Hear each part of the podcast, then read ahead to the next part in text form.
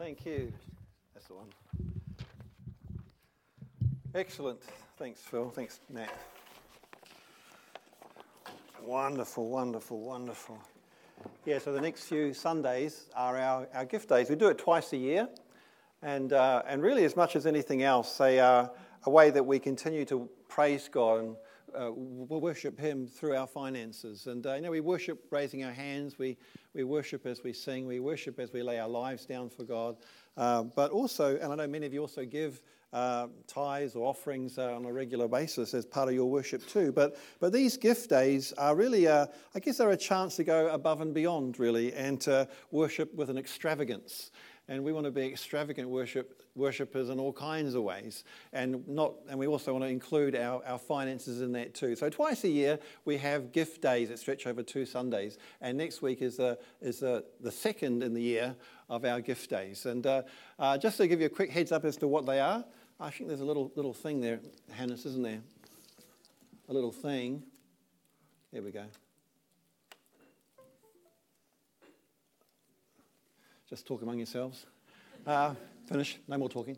Um, had your chance. Um, just to give you an update as to what these three causes are that we want to be giving this coming uh, gift days. The first one is it doesn't work. The first one, just keep talking. Um, the first one is, is really about the youth. Uh, youth camp in Christchurch. We just praise God for the teens that God is giving us. You know, as a church a while ago, we didn't have have any teens. And we prayed about it, we've been praying about it as a church, and now, uh, amazingly, we do. God is gathering teenagers to us, I believe, as a direct answer to that prayer. We used to have vibrant teens work, and our teens have grown and having b- children and babies and so on, but we need a, another teens work. And so, um, praise God, Lee and uh, McKenna and Tim are kind of helping lead that work, and that's really thrilling and uh, it's just being established. And part of that, we want to send our teenagers down to Christchurch, a youth camp down there, where we've done these in the past before. Our, our our teenagers have gone, our youth have gone to uh, camps and been deeply uh, affected, transformed, felt the call of God upon their lives. And so this camp is going to be a biggie. So we want to make sure as many teens as possible who wanted to go down could go down. And so as a church, we're wanting to subsidize it very, very heavily. We know flights can be expensive. Well, we wanted to cover those and get the kids down there. So that's one cause. Um, the second cause is uh, the ministry hub or really ministry hub expansion. We praise God for the offices that God has given us. Boy, they've been an amazing asset to us. Off the back of it, we've been able to launch ministries of all varieties, all kinds. Uh, lives have been affected in those offices. We praise God for them. And also the sense of momentum that God is giving us uh, through this kind of asset. And uh, we've signed up for another two year uh, hire, as it were, of these offices. And they've been such a, a blessing. We stepped out in faith. We couldn't really afford them at the time. Uh, but praise God for the way He's provided for us for these offices. But it's part of a bigger strategy, really, to see expansion, not just in buildings, but in staffing. And this coming year, we're going to stretch again as a church because we believe God is pushing us forward. There's a momentum. Uh, we believe it's under the grace of God. We want to respond to that. And so we know that actually, uh, really finishing off, as it were, paying the gap between uh, the offices and what we can afford. We want to do that through this offering uh, and with the expectation of increase in the new year. So that's the second cause. And then the third cause is House of Grace. And uh, many somewhere, we've uh, given to House of Grace before, and uh, we're thrilled to be able to give to House of Grace again. And Minnie's going to just explain a bit more of what they're up to and what we're giving towards. Thank you, Minnie. Can you reach that all right? We're all good.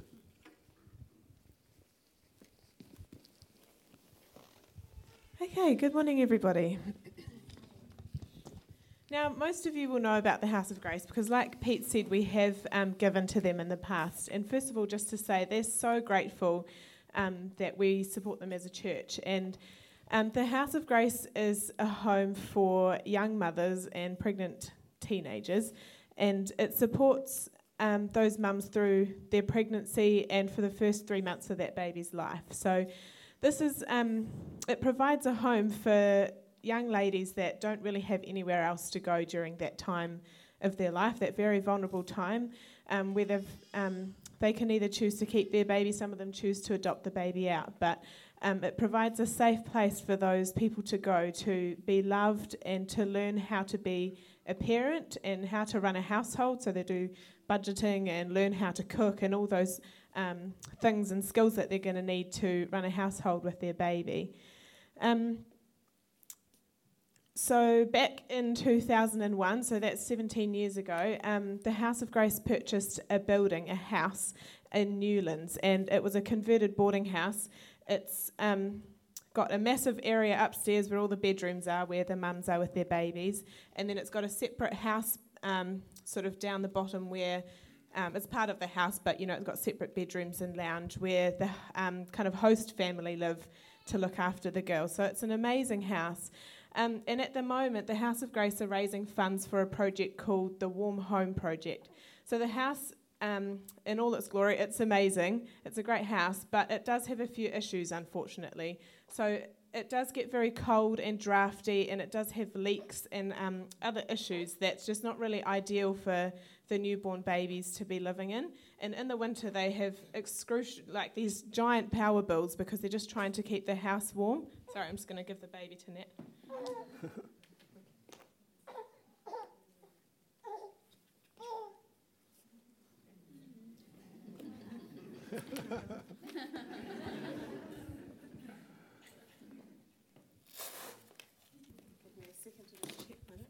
Um, yeah, so it's got multiple extensions. It's a concrete block house. It's got lots of issues. So at the moment, they're raising money to um, fix this house and to, for once and for all, not just kind of patch up the little bits, but to do a complete overhaul of the house to make it warm and dry and safe for these little babies. So they're um, getting a new roof, they're doing insulation, double glazing, and modifications to their heating system. And so, all up, that's about $100,000, which is a lot of money. And at the moment, they've raised about 38% towards that. So they've got a little way to go still before I think March next year is when the project is starting. And they're a charity that gets no government funding, so they completely rely on the generosity of others to um, support not just this project, but everything that they do is just completely by people's generosity. So I just really want to encourage you to um, to pray about this cause. It's one that's really close to my heart. I spent a bit of time um, working there with the young girls before I had my own kids. And just to tell a quick story, one of my um, favourites, there was a young girl who, um, her and I kind of came in at the same time. So I started work, working there, and she came in pregnant. And it was actually her second baby. So her first baby was taken out of her care. So she, she really wanted to be a good mum to her second baby. But this girl was really damaged. She had come from a, a really tricky background and she had a lot of issues. And when you when I first met her, like she refused to look me in the eye. She kind of would kind of walk with her head down. She'd grunt answers. She was very um, not a very warm person, and I think she just had a lot of defences up. But over time, as I got to know um, this young lady, you could just see the bits of the exterior kind of falling off as she was loved by the people at the House of Grace. And um, I don't think I mentioned this, but it's a Christian home. So they take the girls to church every Sunday, and um, a lot of the girls actually come to know Jesus during their time there, which is amazing. So this particular girl, over time, she she really she warmed up, she changed, she really um, she had a complete transformation. And I bumped into her on the street the other day, and she was walking with um, a new baby that she'd had since, and her daughter, which she was able to keep. And she was a completely different person. She, she, was, she had all this confidence that just exuded out of her, and she's still going along to church. She's living on her own in her house with her um, two children, who she's able to parent by herself. So she's done a complete change around, but it was a lot of hard work, you know. God really intervened in this girl's life because she'd come from a really rough place. So um, yeah, I just want to encourage you that the House of Grace does make a real difference. And um, yeah, dig deep and let's really support them to get this house nice and warm and safe. Excellent. Thank you, Minnie. Thank you very much. Yeah.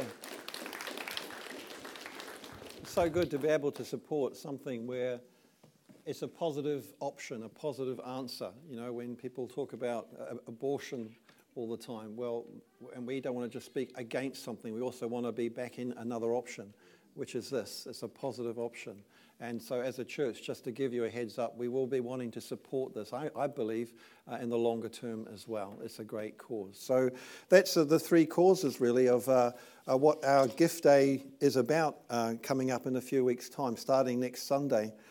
Uh, but I was thinking and really praying the other day about how I could, how I could speak into this gift day. And, um, and, to be honest, I was taken by surprise. I, I found myself, instead of talking about gift day, I, found myself mulling over what it means to be born again.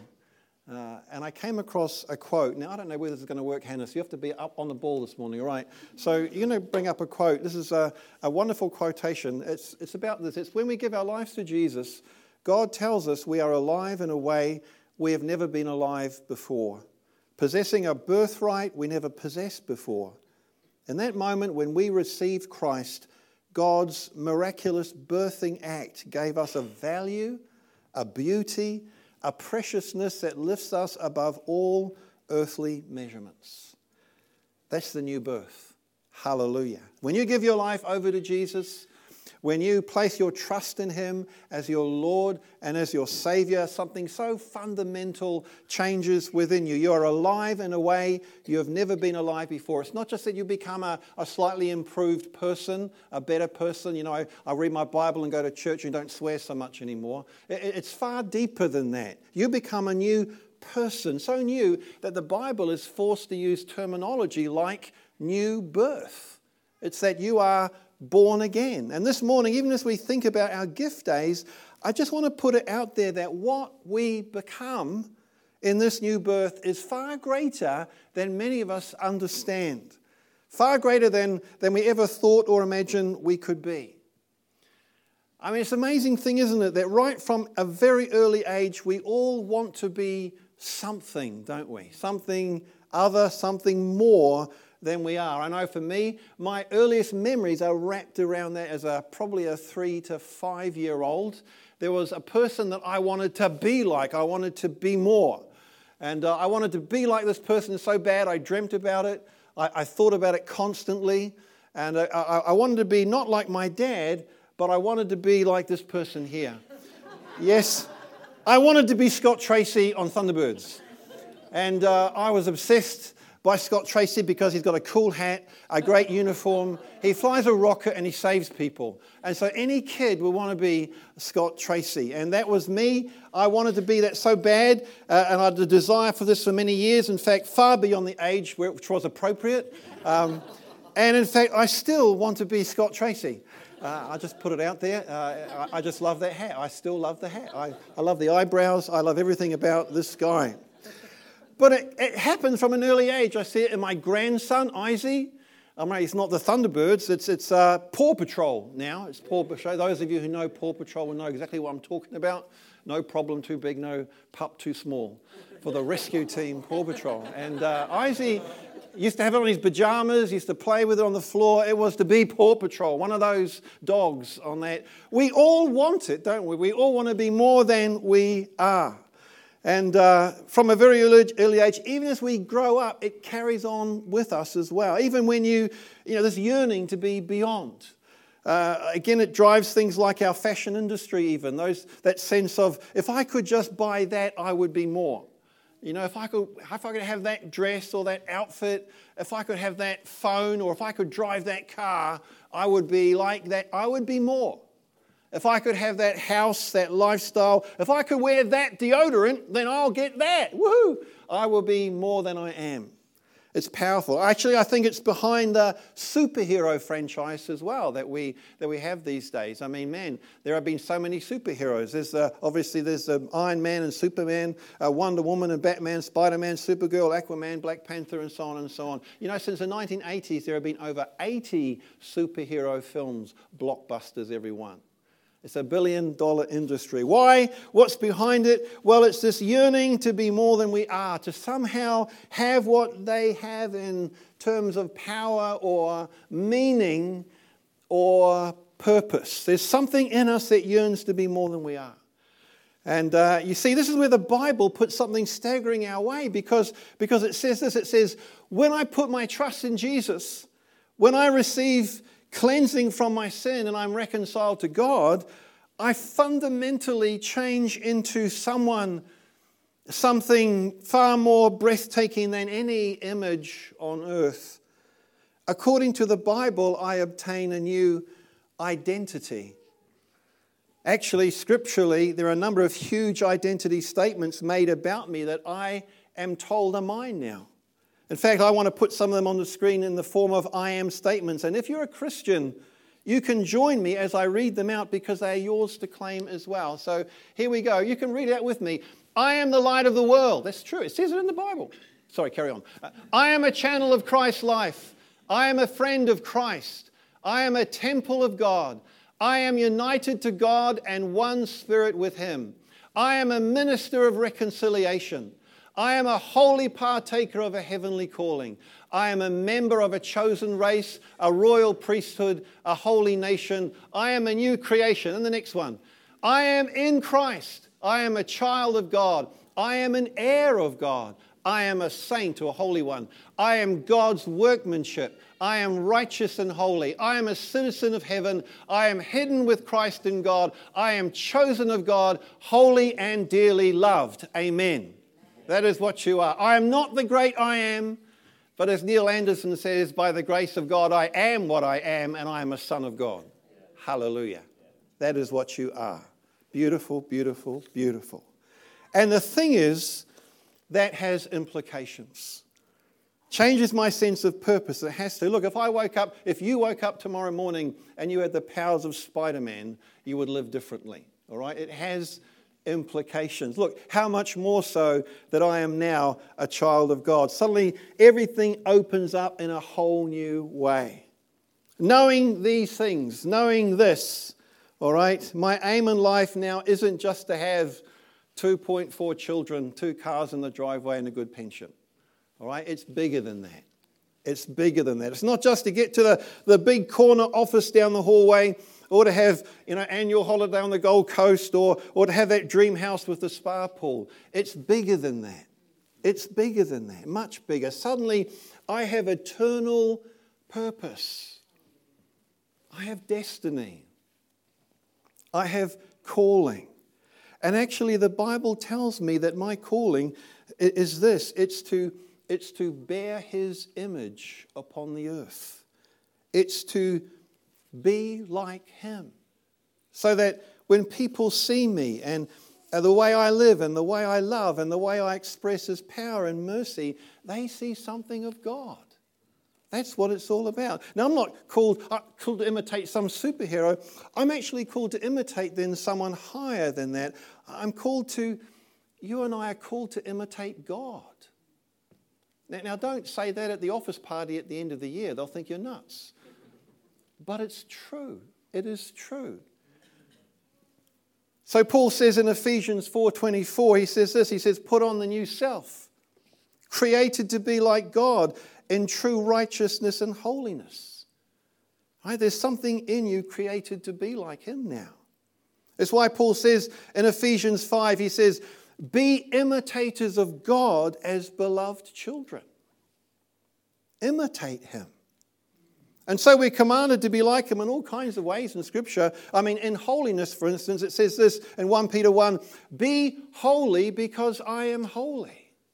Imitate my holiness even in power. Ephesians 6:10, be strong in the Lord and in his mighty power. Really that means imitate, allow his power to work through us. In love, Ephesians 5, walk in the way of love just as Christ loved us.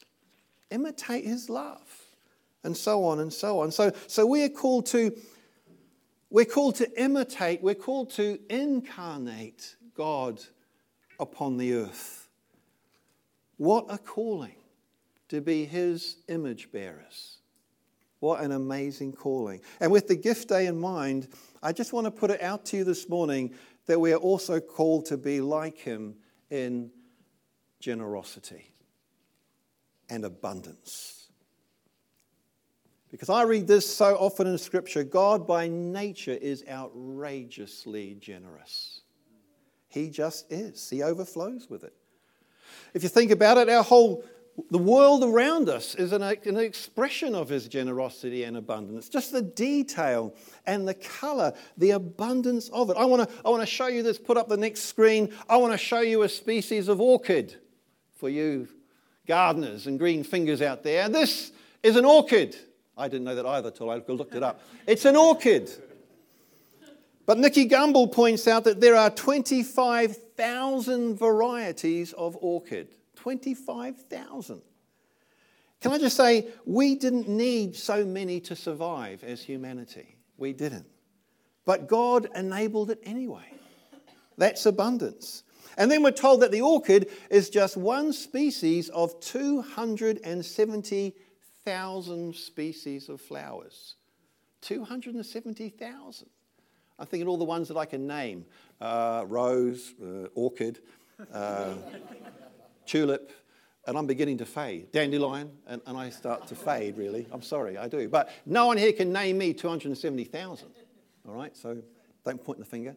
All right? This is, it's, it's massive, it's huge. He, he did it anyway. That's, that's abundance. That's abundance. Amazing. You know, we're still discovering new species of living things all the time. You know how many species were discovered in 2017? One year? You think, uh, well, was it 100? Uh, was it uh, 150? Was it, was it 200? Well, according to the International Institute for Species Exploration, there were 18,000 discovered in one year. 18,000. And for the whole of human history up till 2017, we didn't even know they were there. But God made them anyway. God made them anyway. He's abundant. In fact, one of them is this next guy here. He's called the snailfish. You thought you wouldn't learn anything at church this morning? I want to introduce you to the snailfish. He was discovered in 2017, and the reason we haven't seen it before is that it lives 26,000 feet below the surface of the sea. And if it tried to come up to the surface, well, it wouldn't get there. It would apparently it would fall apart. It would just lose its shape because of the heat. 27. So, for all of human history, this little fella has been happily swimming around and we've not even known it was there. So, why did God create it? Why does God create snail fishes that no one will ever see and no one needs? It's because He's like that. It's because He's abundant. It's because He's generous. It's His nature. Look, our star is one of a hundred thousand million stars in our galaxy alone. And then we're told our galaxy is one of a hundred thousand million galaxies in the universe. And there are planets floating around those stars that we will never see. Why? Well, because God is powerful and because He's abundant and generous. It's just who He is. And of course, supremely above and beyond all this, he is generous in the gift of his son. Acts 8:32 He who did not spare his own son but gave him up for us all how will he not also along with him graciously give us all things He who did not spare his own son just just think about it in order to save us from a lost eternity, and to bring us into his intimate family, he holds nothing back, not even his son. This son who he had been with and treasured from all eternity in holiness and splendor, he, he gives him up for us all. This morning I stumbled across, a, in my quiet time, my devotions, I just stumbled across an old hymn. And I just found myself beginning to sing it. It, it, it goes like this it goes, how deep the Father's love for us, how vast beyond all measure, that He will give His only Son to make a wretch His treasure. And as I sang that, I confess I bawled my eyes out as I was suddenly overwhelmed again by the generosity of our God. This is our God. This is our God. So different from the sinful world around us, which is so grasping and greedy and competitive. Our world is built on the need to take more, possess more, and hoard more. The bigger car, the better house, the sharper clothes. Actually, some have talked about it in terms of enslavement. Our world is enslaved to money and possessions. And I think that's accurate. I think slavery is a good image. Jesus says at one point in Matthew 6, he says, No one can serve two masters. Either you will hate the one and love the other, or you will be devoted to the one and despise the other. You cannot serve both God and mammon. I left mammon uh, untranslated up there because it referred to as a New Testament word. It was a pronoun and referred to a pagan idol. In other words, there's a spiritual dimension to this slavery. It's, it's not that money is evil, it's not. It's neither good nor bad. It's the love of money, it's our dependence on it, it's our worship of it, it's our enslavement to it. That's the evil, and, and that's idolatry. And the world is in the grip of it. It's a spiritual stronghold. It's very powerful and it's very destruct- destructive. How we use our money, how it uses us, how it enslaves us. But we are born again. We are sons and daughters of God. And our calling now is not to imitate the world and live as a slave, but is to imitate God in, in holiness, in love, in generosity. And so, where the world grasps, I want to give.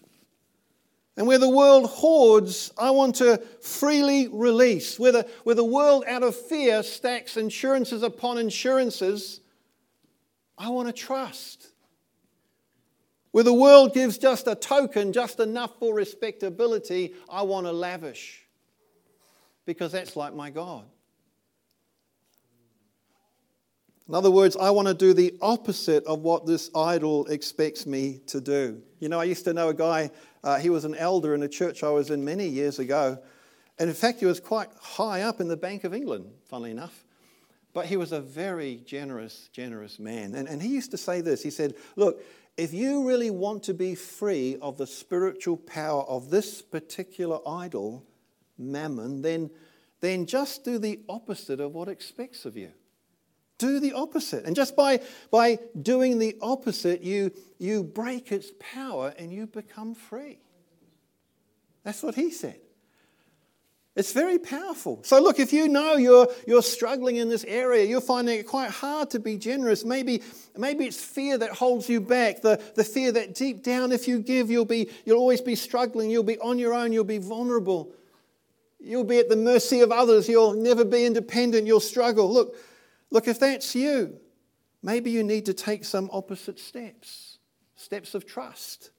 Father, I'm trusting you. You're my provider. You are a good father. You will always care for me. And so I'm going to start giving as an expression of that trust. And so these steps of faith become steps to freedom.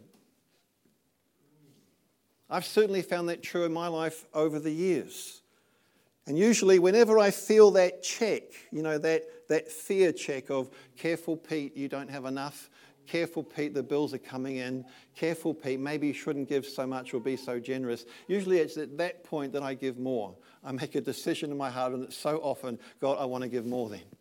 And uh, I, I'm making this an act of worship and an act of faith, an act of trust. Hallelujah. I've done this many times and I've found it freeing. Well, these gift days are an opportunity for that. And maybe for others it's different. I mean, for some it may be that deep down you're aware look, I would love to give, I would love to be more generous than I am. But I love my stuff. I love it. I, I, I love it. I love the lifestyle. I love the, I love the upgrade. You know, there's so many upgrades out there these days. And every upgrade costs you an arm and a leg. Ah, but I love the upgrade. It's all about the upgrades. Husbands love the upgrades. Wives are nudging. Yeah, upgrade. You like the phone upgrade. We love the upgrade. Sometimes I just, I love, I, I want to give, but I just love where I'm at. Thank you. I want more, actually. Look, if that's you, then maybe, can I suggest maybe you need to be free? And I'd encourage you to see these gift days as an opportunity to break free. I challenge you to go against that current of thinking to do the opposite and give and, and, and celebrate as you do. Why? Well, because you're born again. and you're called to imitate not the world, but our God, who's generous, abundant, and overflowing. You and I are called to be counter-cultural. We are called to be a, a sign, a wonder. We're called to be embodiers of grace and expressions of the love of God. We're called to set other people free from a dependence on stuff that will fade away and burn. When you came into the world, you brought nothing with you. When you leave, you'll take nothing along either. But we are called to glorify our King who died that we might live with him forever. Hallelujah. Let's stand, shall we? Can we just stand? Just the way time has gone.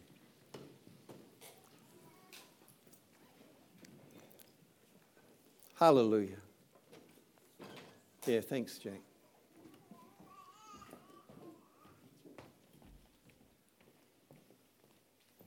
Hallelujah. This issue of money in particular is so strong, which is why whenever we talk about it, I'm aware that, that alarm bells have been triggered off all around the room and hurt, and you don't know where we've come from, and we've been fleeced, and this has happened. And you know, I understand all that. But this isn't about that, it's about imitating God. It's just about expressing His love and His mercy and His abundance and it's to celebrate his goodness. And that's why we don't talk about legalism. It's not about that or pumped up or hype. It's about grace that Nari brought to us at the very outset. It's about leaning back into him, but knowing that actually he's challenging us and stretching us. I want to be stretched constantly with how I deal with what God has provided me with, my possessions. But I'm aware that fear is often attached to these things. So, just as we close, can I just ask you to forget about the person next to you just for a moment? Just for a second. We're a church that loves to stress freedom freedom from physical sickness and, and freedom from emotional sickness, freedom psychologically and freedom spiritually. Money is a spiritual issue. God wants to set us free free from the fear that sometimes surrounds that. So I just wanted to leave a moment where we could minister to that. Let's pray. Father, we thank you so much for your generosity. We thank you so much that you did not spare your own son, but graciously gave him up for us all. Father, we thank you that by your very nature, you are generous. Father, we thank you that you've come to us and you take us out of the old way of doing and believing. You take us out of a life of futility and emptiness. Father, you take us out of that and you bring us into your family. You bring us into purpose and destiny and meaning. Oh, thank you, Father, for that in a world that's rushing headlong to buy the next thing and then to go over the cliff and fall at the wreck at the bottom of it. Father, you've rescued us from that. And so, Father, I pray that over these days we will celebrate your goodness. We ask that you bless each of these causes. We pray that you multiply what we give, that it might do good and change the lives of women and men around us. Father, we pray too that you would set us free. In Jesus' name. In Jesus' name. Now we're going to close in a second with a song. But, but I know this is such a big deal for some. And it's influenced us all to some degree. If you know that you're struggling with fear, I don't know if I can make it to the end of the week. I'm just trying to put the kids through school. I'm struggling with fear. I wake up in the night. My job is under threat. Look, if that's you, God wants to bless you. We've all faced challenges of that kind. We all have. If you're facing it right now, then God would bless you. God would draw near to you. God would set you free from fear. You are a child of God. You're called to celebrate that. So if that's you, you know you're struggling, and I won't ask you to come forward, but right where you stand right now, we're going to just pause for a moment and allow the Spirit to come. He's already moving in your life. Open your heart up again. For those of us here who are saying, I want to be more generous than I've ever been, then just where you stand, just put your hands out and say, Father, stretch me in this. I want to celebrate your goodness without any inhibition. I want to celebrate my trust in you and worship you with my faith. If that's you. Just allow the Spirit to rest on you. Hallelujah. Come, Holy Spirit. Amazing. All around the room, I just see God's moving. Just such a big issue. Such a big issue. He who did not spare his own son, but gave him up for us all. You cannot outgive him or his love. Come, Holy Spirit. Father, we pray then, stretch us, Lord. We want to be great imitators of your grace and your generosity. Wherever we are in our families, in our workplaces, on the streets, or supporting causes around the world, oh, we want to be free from anything that would hold us back. We want to bless your work, your ways around the world. Father, we are yours. You are our Lord and our Savior. We give all that you've given to us back to you in Jesus' name. Hallelujah. Hallelujah.